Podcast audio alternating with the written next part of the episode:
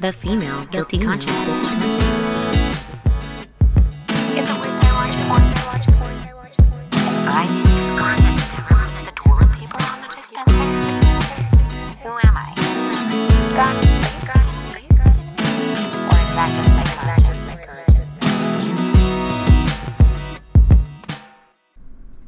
All right. Hey, everybody. It's Christina again, your host of the Female Guilty Conscience. We are finally back for episode two, talking about responsible drug use for adults only. and, um, you know, this was supposed to be done in February, but Texas had a snowpocalypse. We were not prepared. so, now we're prepared. yeah. Now we're here, and I've got my lovely guest here who will remain anonymous due to the nature of what we're talking about. But um, I'm going to let her go ahead and tell us a little bit about herself. All right, I am 26 years old. I now live in Austin, Texas. I've kind of lived everywhere. I'm a pretty driven professional who's done pretty well in her career. Um, I'm now in the tech space, and um, I'm very excited to be here today. Yeah, I'm excited to have you here and to talk about, you know, how successful people can still be successful, but also have a good time. Yeah. And for some other people, it's not just about having a good time or partying. It's um, makes them a better person, makes them feel better, makes them happy. Because um, there's a lot of different uses for different pharmaceuticals and drugs, whatever you want to call them these days, uh, that has a stigma against them. But to get started, I want to kind of bring up my survey responses to give everybody an idea on um, what type of people are out there that were willing enough to come out and answer my survey who are successful and share you know what type of drugs they use how often they use it and how very much they make because that's what i really Ooh, they wanted put to their know. salary. yeah. Love that. of course the first question which i thought was funny is do you consider yourself successful? And why would you fill out the survey if you didn't think you were successful? But the first person answered they said they were a manager and they made roughly 70000 a year and they do use drug recreationally um, the how often they did is some every day and most occasionally they did not elaborate on which drugs but i'm sure it included you know one of the most popular ones right now is adderall I hate Adderall. I take it and it literally makes my heart like I feel like I'm gonna have a heart attack. I feel like that's what crack would not maybe not crack, but like crystal meth would feel like. But for some people, it, it I mean, it is in a way focus. an amphetamine. Right. Um, another one is they work in asset management, make about a 110000 a year. They use recreational drugs. They drink two to three times a week. And yes, alcohol is considered a drug. Absolutely, And preferably, you know, to me, probably one of the worst ones. I agree. one of the more dangerous ones. I am.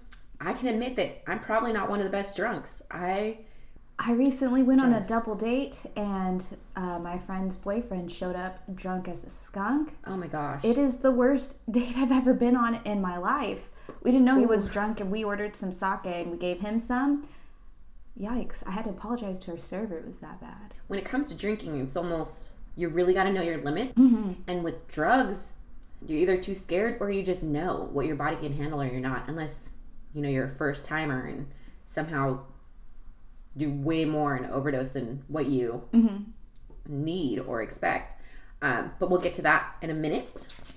Another good one that I got is somebody who makes two hundred and seventy-two thousand a year, and they smoke marijuana daily, which is one of my favorites, personal favorites.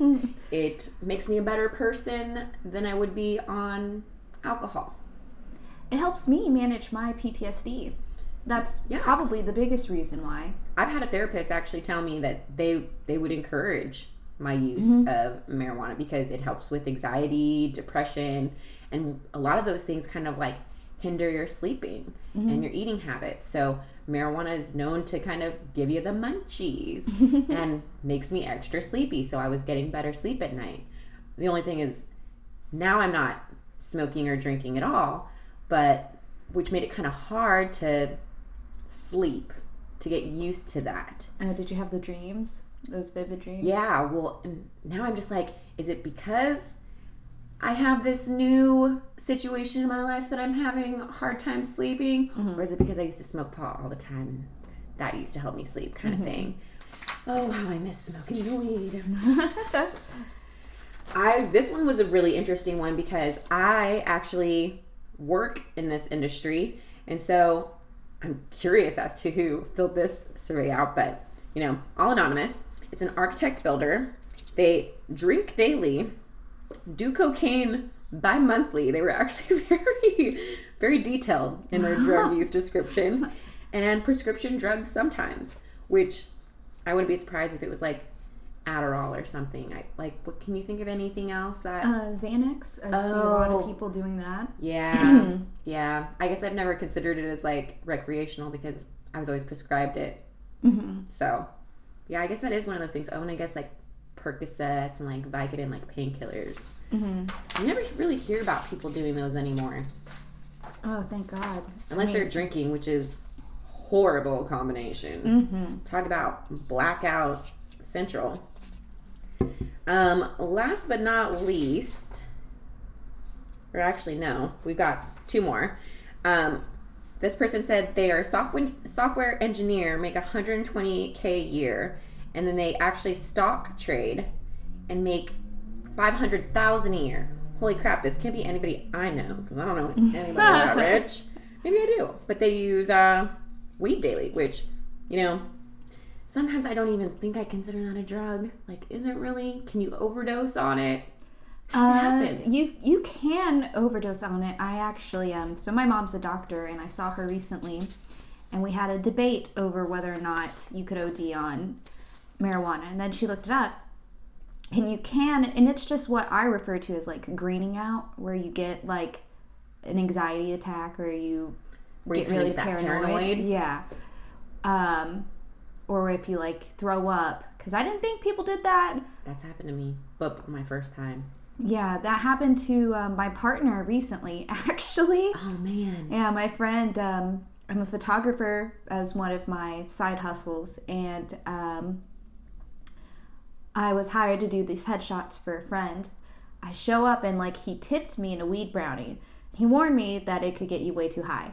So I ate it really carefully, but my boyfriend didn't, and there he was Oh, for two hours. Oh no. That's got to be a nightmare. But then I'm also like, what I would do to just eat an edible that would get me that mm-hmm. high. Because edibles, for some reason, I just don't feel like they get me. Oh, I they just- get me. I can't They're my do it. preferred. See, I'm like, I want to go to outer space. I want to go to the moon. Mm-hmm. But because I'm such a heavy, like, I think vape smoker when it came comes to like the oil and stuff. The cartridges? yeah, the cartridges that I just don't. Nothing else gets me high anymore. Like occasionally, I'll go back to the flower just to get the. That's so interesting. I think a vape is like my least favorite high. Like it can get you really high really quick, Mm-hmm. but I feel like it's not a full body like how I get with flower or hits as deeply as like an edible for me.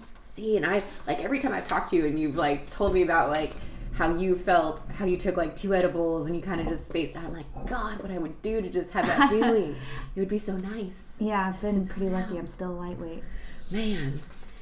So, let's get to business. Talking about responsible adult recreational drug use.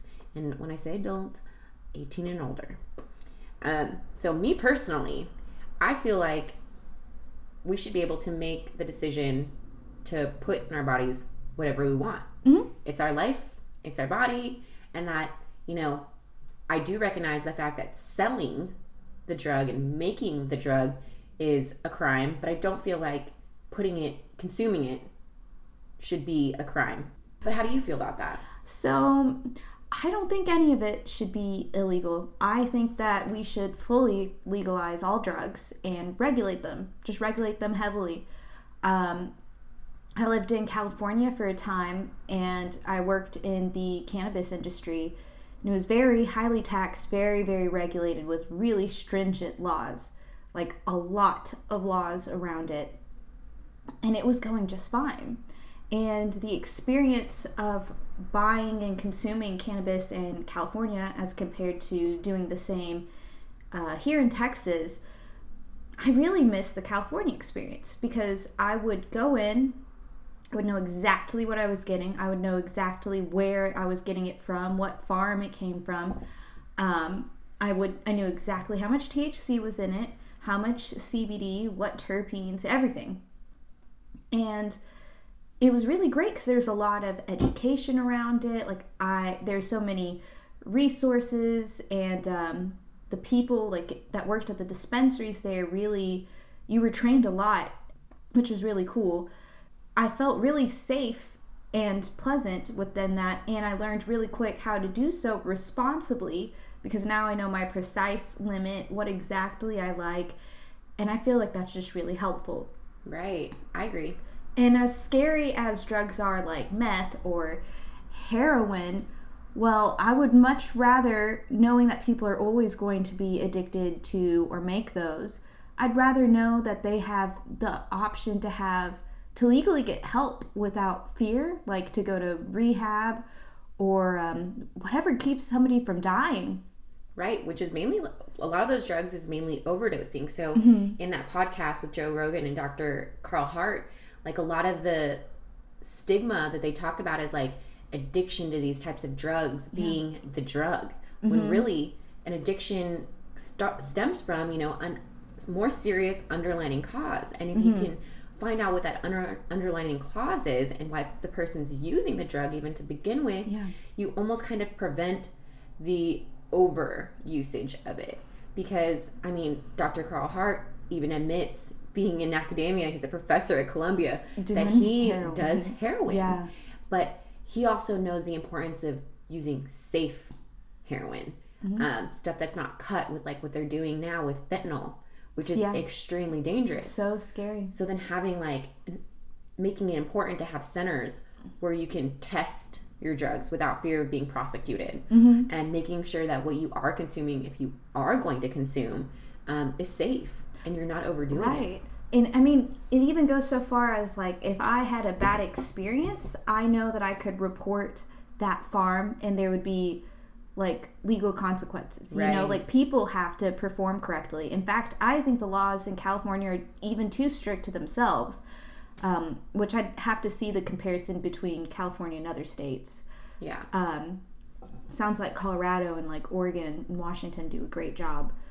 But yeah, I just think if we could make this safe, if we can work with people, and I also think like like you're saying, addiction is a disease, and that shouldn't be penalized. That should be helped. Right.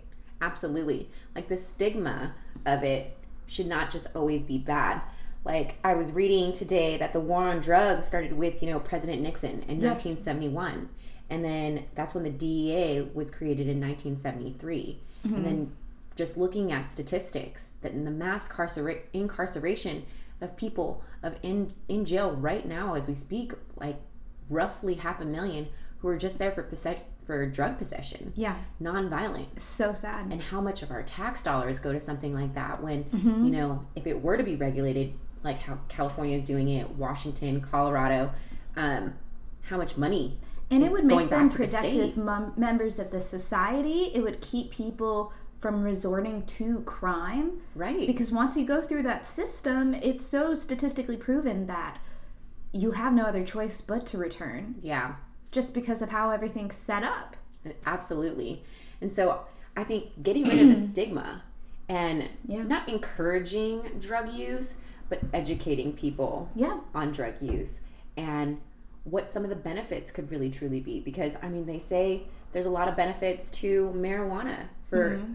plenty of different reasons and i mean different pharmaceuticals have been used like natural pharmaceuticals have been used for ages and ages historically in different countries like ayahuasca for example. Mm-hmm. They still use it today in south america as like a ritual to purge negative feelings and emotions Same, but which like, is crazy. yeah. I'm like, man. But I heard that the trip and everything is just nightmarish. Like you vomit and Oh, like it doesn't but you're supposed to feel like enlightened afterwards. like, man, I don't know if I want that kind of trip. I guess for me I'm more in it for the happy, good feeling. Like one of my personal favorites is MDMA. Mhm. On the street, Love people them. call it Molly. Mhm. Um, Another form of it would be ecstasy, but I feel like ecstasy is a little bit more of like a cut Yeah. form of mm-hmm. MDMA. Molly, at least to me, is a little bit more of a pure form if you can get it in a like crystally rock type form or whatnot. And you know, I don't take very much of it. It doesn't take a whole lot for me to feel it. But when I do, it's like I definitely don't want to drink. I choose not to drink because it will put me over the top. And mm-hmm. I personally don't feel like it would be safe. And then all I want to do is just dance and love and be happy, which I think, what the hell is wrong with that? I'm not going and committing crimes or, you know, really truly hurting myself. Yeah, MDMA actually got me out of um, the deepest depression of my life because um, in college I was very violently assaulted and I became extremely depressed because of it. I was like failing a lot of classes when I've always been straight A. Was really difficult. Um, and I was dating this one guy, and we went to this rave, and he let me have just a little bit, just a little bit of Molly, and that like was the first time in like literally three years I had ever felt truly happy, and that's all I needed. Yeah. Like it was like a, a reset. I didn't have that Molly hangover that people get worried about. I Exactly. I just got up and just went. I was doing again. It felt like I became the Energizer Bunny. Like I remember seeing fireworks that night and just crying at how happy I was to be alive and get to see that. Yeah. You know, I was actually just reading that they are getting to a point to where they're using MDMA. I saw an article June 5th, 2020. It was dated for assisted therapy for PTSD, mm-hmm. which would be, I think, phenomenal. Like if you microdosed Yeah. MDMA to where you got like that remembrance of what it felt like to be in a positive state, mm-hmm. you know, how harmful could that truly be? Mm-hmm. I mean, is it depleting? I guess I could see like a different science behind it, like the neuroscience of it depleting your natural ways of making that chemical in your brain, but at the same time, maybe it'll get you there. Mm-hmm. I've only done it once. And like sure, I'm like I wouldn't I would definitely be open to doing it again at that low dosage. Yeah. obviously I wouldn't want to do it all the time, but maybe like once or twice a year. But I just haven't. Like I don't need it. I don't crave it, you know. I'm just like, "Oh, that sounds like that'd be a good time." Yeah. Like I don't ever I've never heard of anybody ever having a bad trip mm-hmm. off MDMA. Mm-hmm. If they did, probably was cut something. probably had something else in it. Which actually I take that back. I did have one experience where I thought I was taking Molly mm-hmm. and it wasn't Molly. It was like some weird thing that was like H2977. I don't remember what the frick it is. Experiment 66. but I took it and I remember being downtown and just like hallucinating out the wahoozy. Oh my god. Like, and when you're not expecting to hallucinate, you're like freaking the F out. yeah. I'm literally poking people, being like, Are you real? Are you real? I'm seeing the what you talking about Willis guy jumping from a tree branch up and down the corner of 6th Street.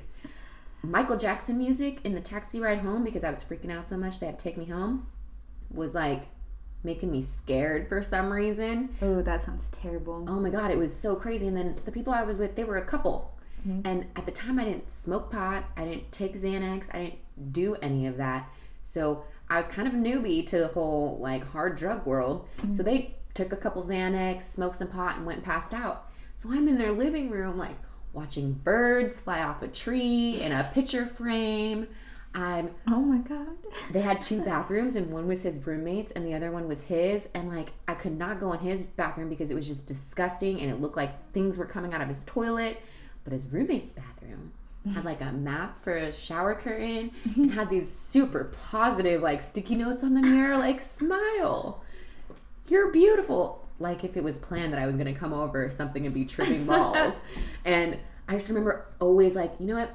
I'm just going to go pee i'm to go to my safe place and just sitting on the toilet looking at the map shaking and thinking about like shaking my head and thinking to myself this is my safe place. Mm-hmm. And like you always got to think of a, a place like that especially if you are having and being with the right people. Mm-hmm. If you're end up in a bad situation like that, which I would never wish that upon anybody. I've tried acid, I've tried shrooms, very hesitant mm-hmm. because um I was afraid of hallucinating again and not being able to like get out of that state. I thought my brain was gonna be stuck forever. Yeah, I, that's it happened for like when you 11, get paranoid. Oh my god. 11 hours. 11 hours. That's terrible. That's like Yeah. a lifetime when you're high. exactly. Oh no. So I was like, shrooms, acid, mm, let me just start with a little bit. And, you know, actually, the microdosing of the shrooms and the acid, I didn't do them at the same time, separate times. And by this time, I was already smoking pot. It kind of just enhanced my bubbly, giggly self. Like it hmm. made smoking pot. Like I just remember I just sat there just laughing the whole time after taking a little bit of shrooms and smoking pot. And also yelling at raccoons because we were camping. and I just sounded totally silly, like, go away, raccoons, go away. like if it it was just funny. But just you live and you learn. Mm. And you you learn your limits because everybody's different. And that's the one thing that I think is bad about microdosing mm. is everybody's body handles something different. So the actual definition of microdosing is different mm-hmm. for anyone. Mm-hmm. Like something for me that's a little bit could be a lot for you. Mm-hmm. So how do you how do you really regulate that and make sure people aren't overdoing it without knowing them? I mean, I feel like if we could study it, if we could talk about it, if like if all of these jobs were created by legalizing things where it's people's business to know right. and to help you know, That's true. I think that's one way we could achieve something like that. You know, because like when I went to the dispensaries in Cal dispensaries, yeah, I said that right. and yeah, I did right. Mm-hmm. Okay. in California, um, on the like box when you pick something up, it'll say like this will make you feel like sleepy or relaxed or whatever. Meanwhile, like it'll tell you the effects of another one. Yeah. See, and I think it is important to kind of give the warnings of stuff like that because I mean, look what happened when I took that HK7392. Whatever. Just made that up. It's not a real drug, guys. I just don't remember what it is. Let's make it one. yeah. Um, when you're not expecting it, it's almost even worse. Like, Almost even worse. It's totally Yeah. way yeah. worse. I, I'm underestimating the Consent was taken away from your mind, Yeah, man. Like, seriously. That sucks. Oh my gosh, it was really, really scary.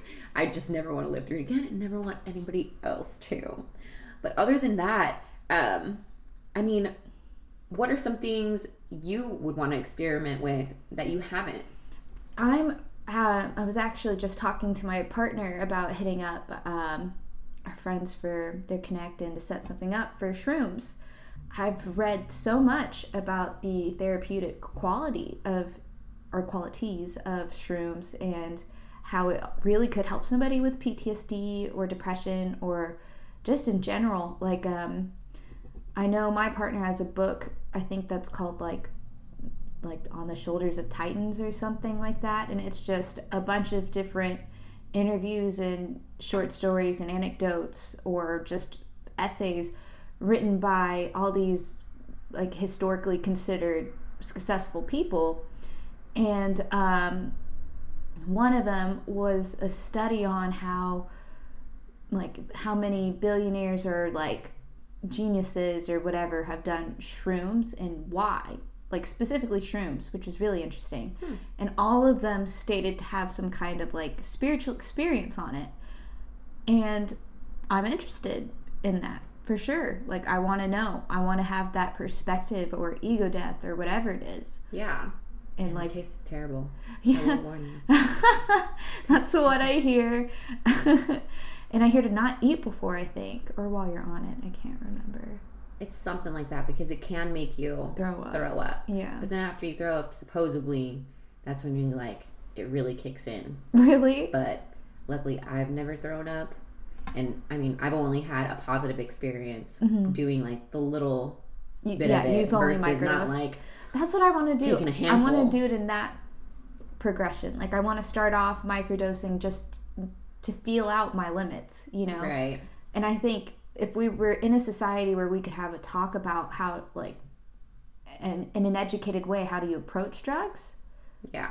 you could have so many people have more positive experiences on them and actually like minimize their safe or risk Yeah. a lot Absolutely. And I mean, I mean, all the different stigmas that you get mm-hmm. with drugs. Like, I remember when growing up, smoking pot really associated with you being kind of like a chump loser who was going nowhere in mm-hmm. your life.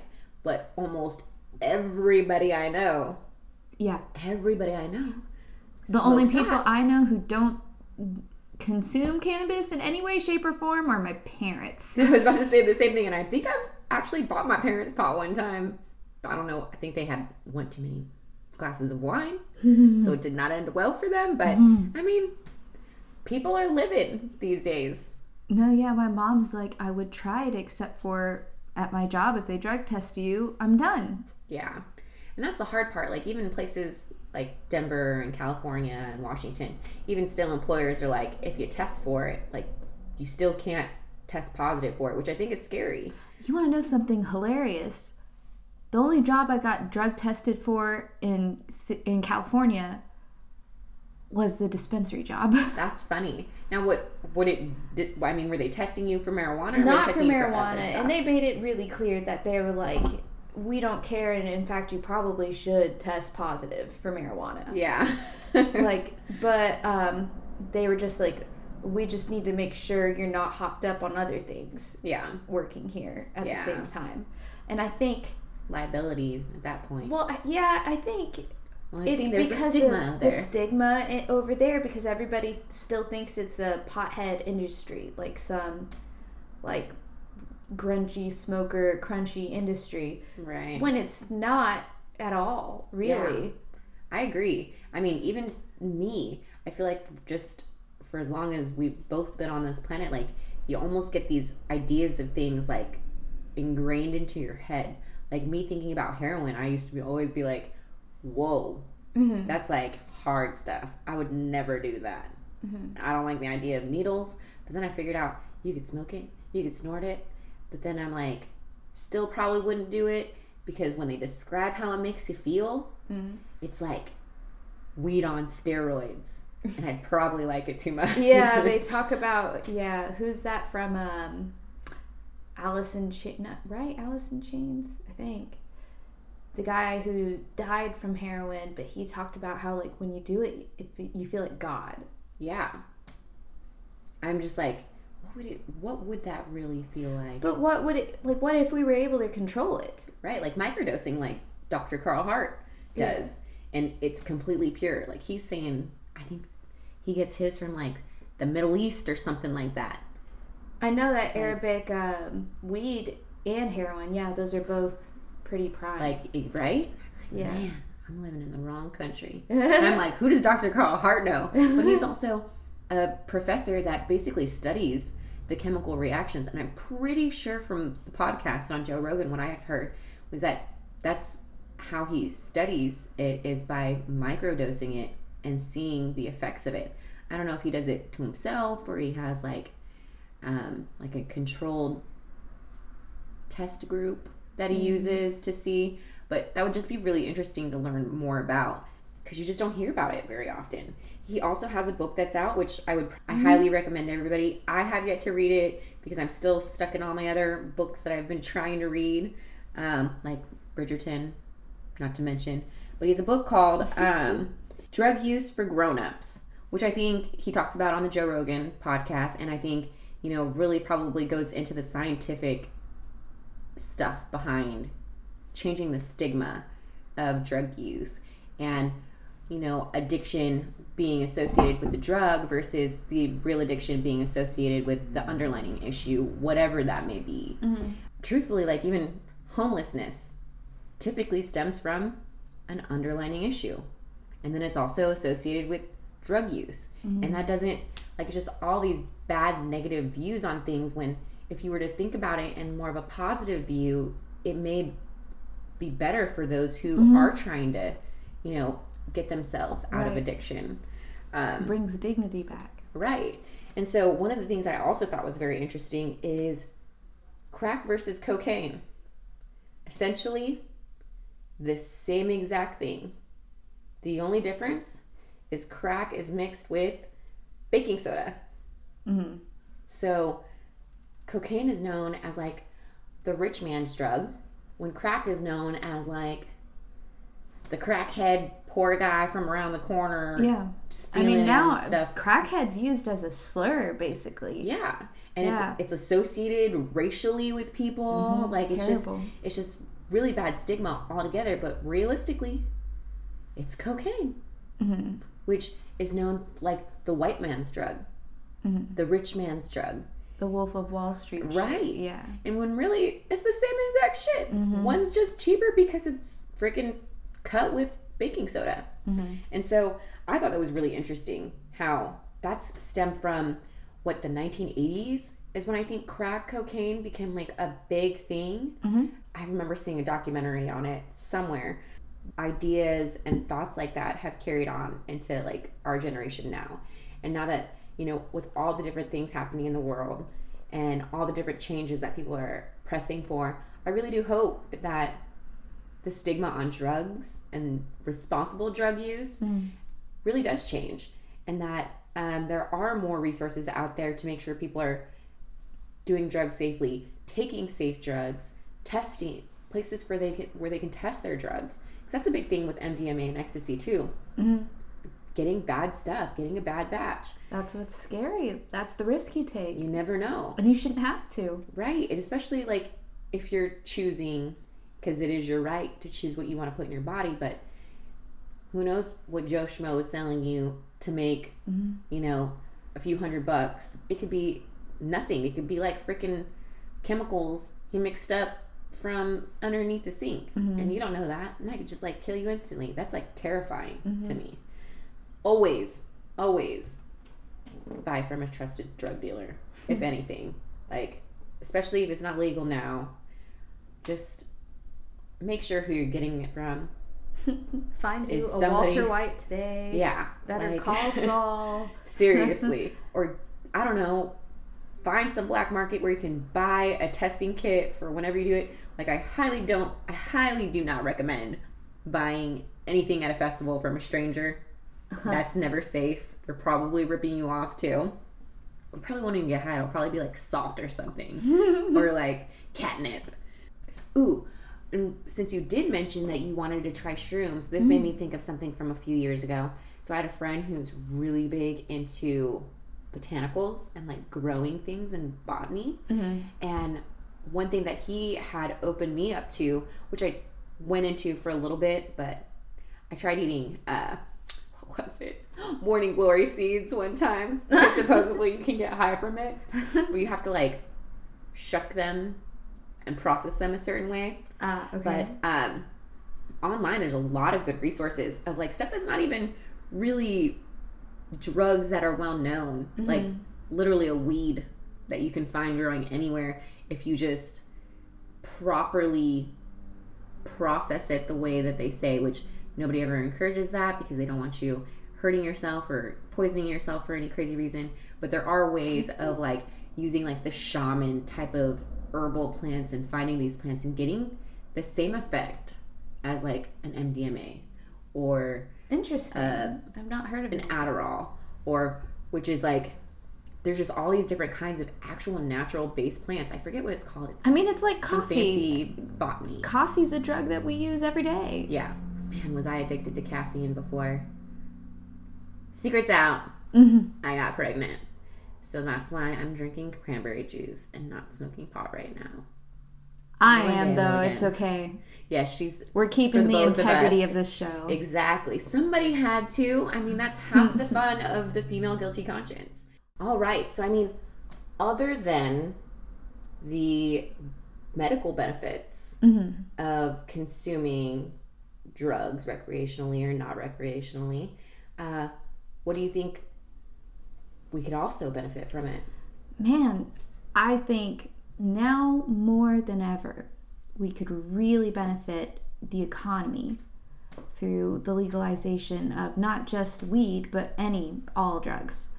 Um, because it's been so proven in every state where that's been allowed that it just helps give them such a robust economy and those taxes go to such great things like education or infrastructure, um, which I will say in California seemed to be a lot better than it is out here. Like at least the roads were always done and looked good, you know. Out Yeah. here, I need to wear a fucking sports bra wherever I drive. like, goddamn, so many potholes. But the road construction never ends. and it never Austin, ends. My God, it's not just Austin, Texas, though. Yeah, it is all Texas. Yeah, you try driving up 35 any which way, and it's a mess. A mess. Looking at you, Waco. Anyways, but as we've been hit by this pandemic, and so many people, I mean, at one point I lost my job. A lot of the people around me lost their jobs. My dad had to shut down his business. Uh, people couldn't pay rent. A lot of people became homeless. It's nuts. What's one way that we could use to boost Make this economy? jobs. Yeah. Yeah, you would make, and it wouldn't even just be dispensary jobs. You're hiring out those farms. You're having people go buy land.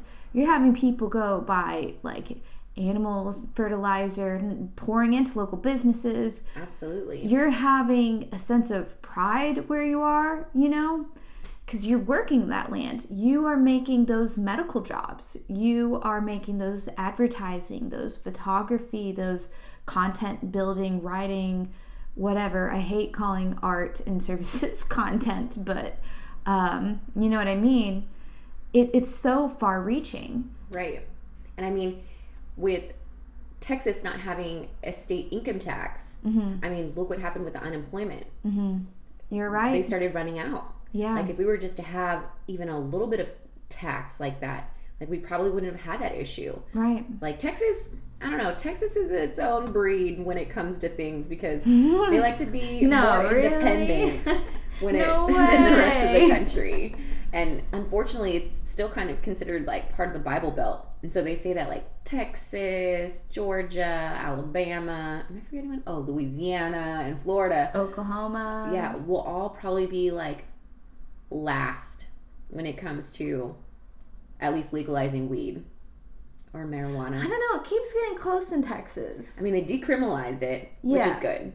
which But- is fantastic first of all But, Yeah. i mean now if we could just expunge all those people Yeah. right Like, But- if you have an edible mm-hmm. or any other form of marijuana other than just flower, you're kind of in a bind because they don't even really know how to measure that. So it's almost like you're automatically a felony, that's like, so wild because it's so easy for them to measure that in other states right? that's weird because i like first of all i am appalled when i look at edibles out here. Appalled. Because in california and i'm not even from california i only lived there for like two years but you can go and it, it like on the box it'll tell you how many milligrams you're getting right? Mm-hmm.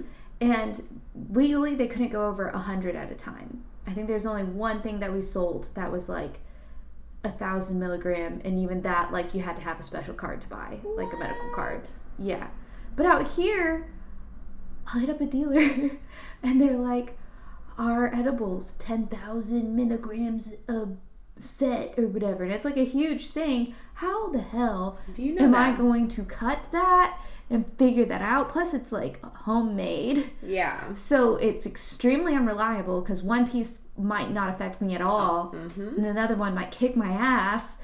Oh man, I'll have to refer you to this awesome service that I use because they get all of their stuff like from I either think Colorado or Washington or California, and so the edibles come in in packets unopened that are like the Starburst green brand, like they're actual packaged, manufactured stuff from all the other states, and you know I think the most that that they've ever sold, like the milligram, is 500 milligram packets. So right? There's normally 10 pieces in there or something like that. So 50 milligram little chewies. And I've taken like two at once. I think I've even tried three at once. And I think it might have just knocked me out versus actually getting me high.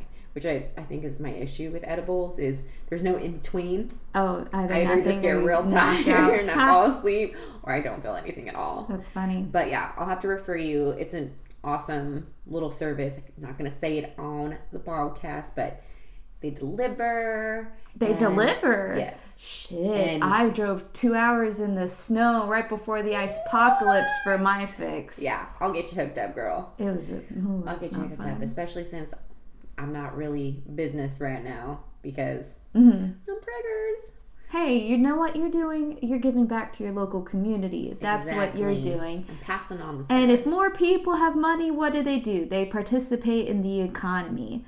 So if we could get some better paying jobs out there, entry level, that anybody can come and get, why not? Because you can Yeah, become maybe an even some of these homeless quick. people that are hanging out in my center medians off Mm-hmm. Riverside. Yeah. Like, let's put them to work. I'd like to see that. And then maybe give them some marijuana and some edibles, and everybody's happy. well, let them just be normal people. Yeah. That'd be then, great. Then they're just people camping at that point. They're no longer homeless. I mean, get them a home. Shit, we can do this. But give them a place on the farm, which I've also heard. Like in California, I've heard on the farms they do. Like they house I've had a lot of friends that did that in Oregon or California. Yeah, for real. It's they easy. just lived there and it was great. And they said some of the, I mean, I've heard of some horror stories, just like with any job, but a lot of them say it was the time of their lives. So, great experience. Get to meet some cool people Mm-hmm. and smoke a little ganja while you're at it. plus, if you don't normally fit into society, here's a way you can, you Right. know? Because, like, us stoners, we all love each other. Exactly, exactly. And I mean, and we all come from all different walks of Yeah. life, and sometimes one walk of life may not be your way. So if that's the way, then awesome. this is the way. Like, I have a friend who lives in Washington, and that was her. She enjoyed it. I'm pretty sure she moved back to Washington because that's what she wanted to do. And I'm like, man, that'd be kind of cool to make pretty good money just cutting bud. Yeah, and day. getting your hands back in the soil and not living in this bullshit cement jungle, especially now that everybody can work from home, you know? Yeah, Maybe it'll give cities a break again. yeah. And if everywhere had weed, wouldn't that be amazing? Everybody would be happy Mhm. or paranoid. Probably happy. yeah, let's go with that one. oh man, but such a good conversation. Like legalizing drugs or regulating it has so many different like benefits and potential to making a better economy, better people, safer situations and helping those who are in need mm-hmm. whether they are addicted to drugs and need help with an underlying issue and it's not about the drugs at that point.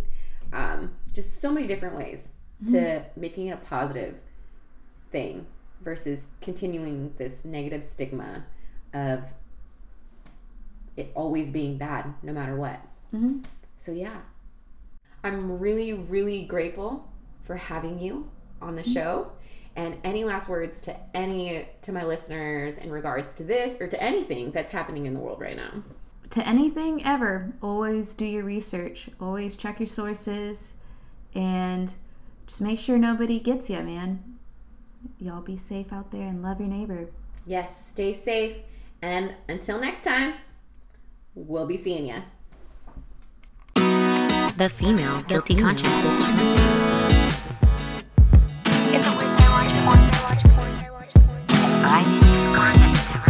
the, paper on the dispenser. Who am I? God, God, God, or is that just